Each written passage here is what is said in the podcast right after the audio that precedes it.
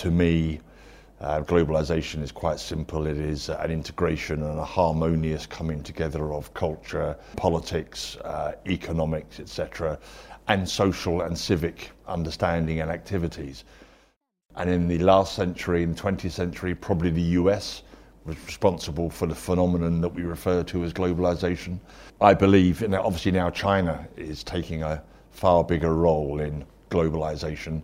The influence of China um, into other parts of the world, China being open to uh, other parts of the world coming to China. The influence is huge. But importantly, and again it's linked to globalization, is that individuals, groups, companies, governments should be striving for what I call an our way, uh, the best of both. And that's where you start to develop a global culture that is good for individuals, good for groups, good for families, good for civic society, good for business. So, you know, it really is about don't, um, don't let ignorance be the enemy.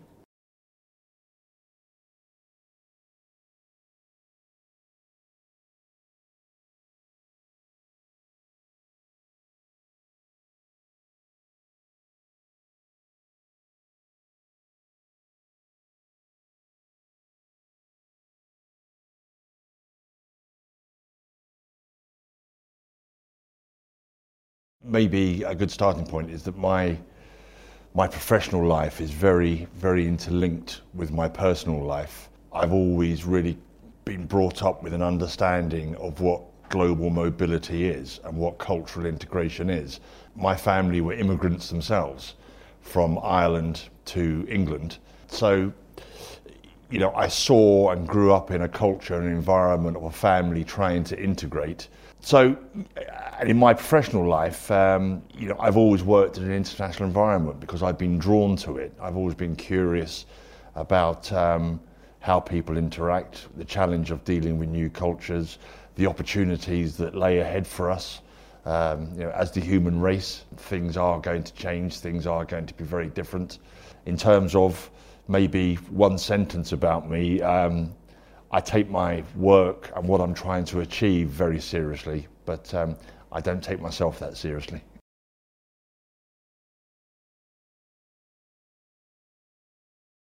There are many, in my experience, there are many different interpretations of globalization. To me, uh, globalization is quite simple. It is an integration and a harmonious coming together of culture, politics, uh, economics, etc., and social and civic understanding and activities.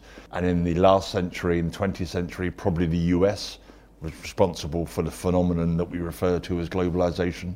I believe, and obviously now China is taking a far bigger role in globalization. The influence of China um, into other parts of the world, China being open to uh, other parts of the world coming to China. The influence is huge. So I think in terms of the phenomenon of globalization, at the end of this century, people will look back and probably say that the 21st century was where China was responsible for globalization. Obviously, China in becoming politically and socially and economically more well connected uh, with the rest of the world. Technology obviously has played a huge uh, part in that. Um, China and other countries around the world now have greater opportunities to be linked to cultural, social, political, and economic activities um, in the rest of the world. And it's been a natural progression that China is now in a position in all of those areas to have a major influence uh, on the world and, and is doing so. You know, I can remember uh, being a child and a Chinese restaurant opened near my home in London. And it was amazing. It was something that was so strange.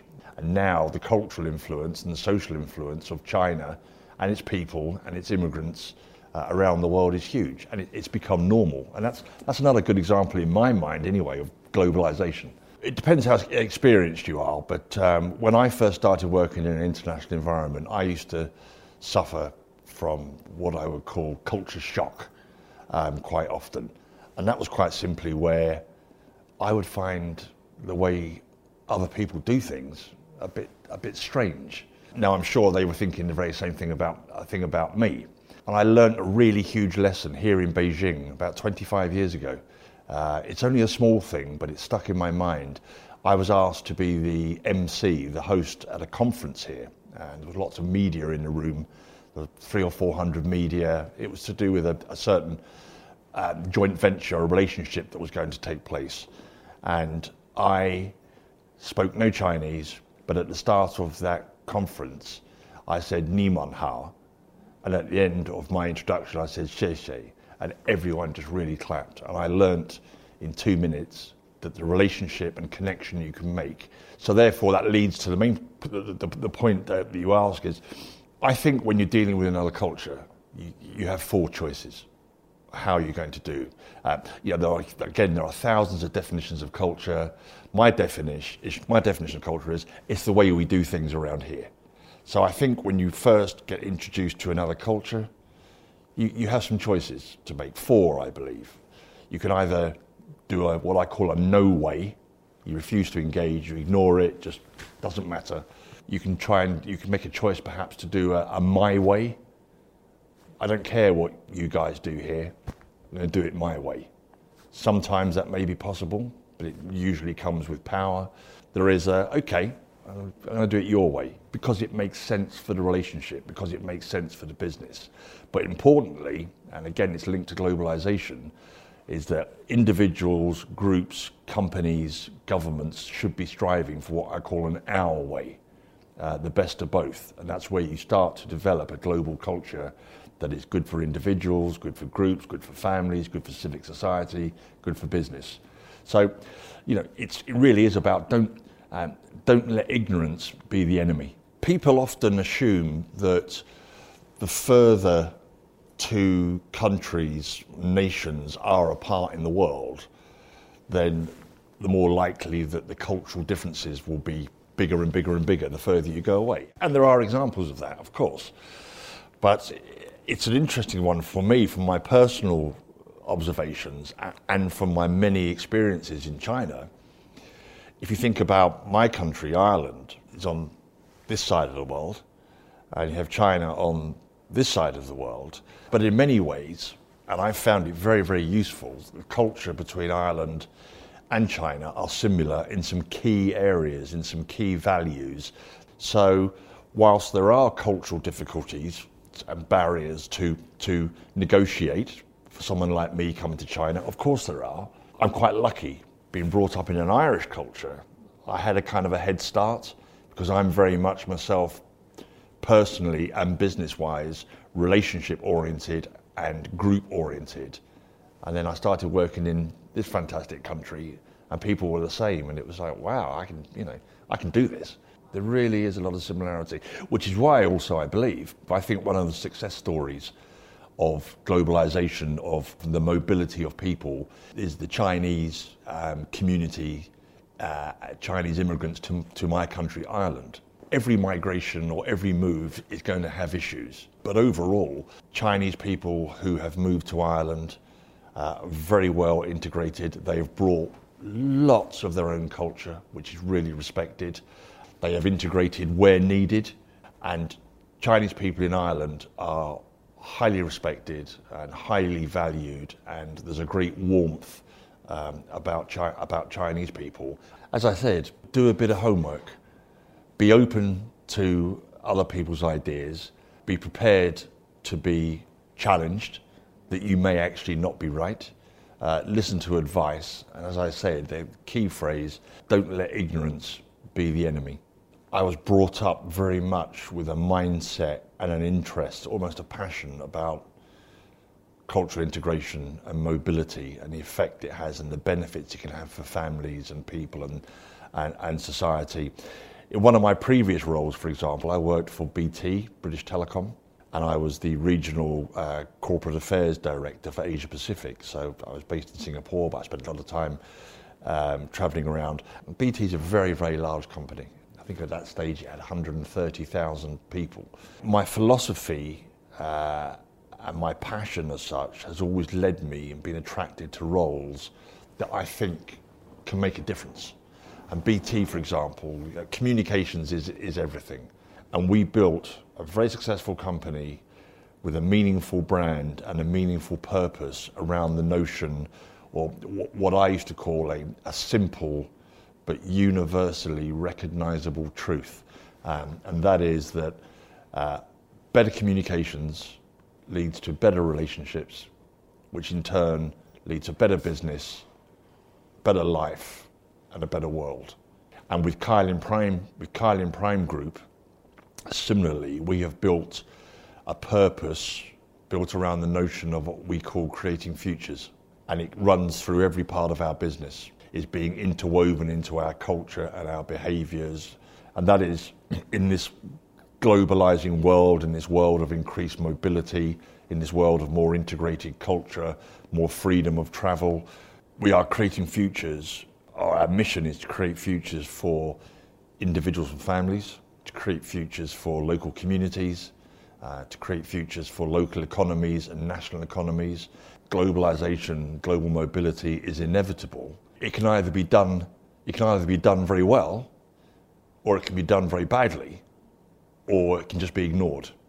And where at School of Thought and my philosophy, and I hope that I can um, motivate my colleagues at the same time as this, you know, our motivation is, is to do our bit. We can't change the world overnight but you've got to start somewhere. So start local and build up globally. I don't really like using other people's quotes, but there's a quote that stuck with me all, all of my life. A um, American anthropologist called Margaret Mead. As I said, I don't normally use quotes, but she said something that's just stuck with me, and it really has guided my, my heart and my mind during my professional life and my personal life. She said, Never doubt never doubt that a small, committed group of citizens can change the world.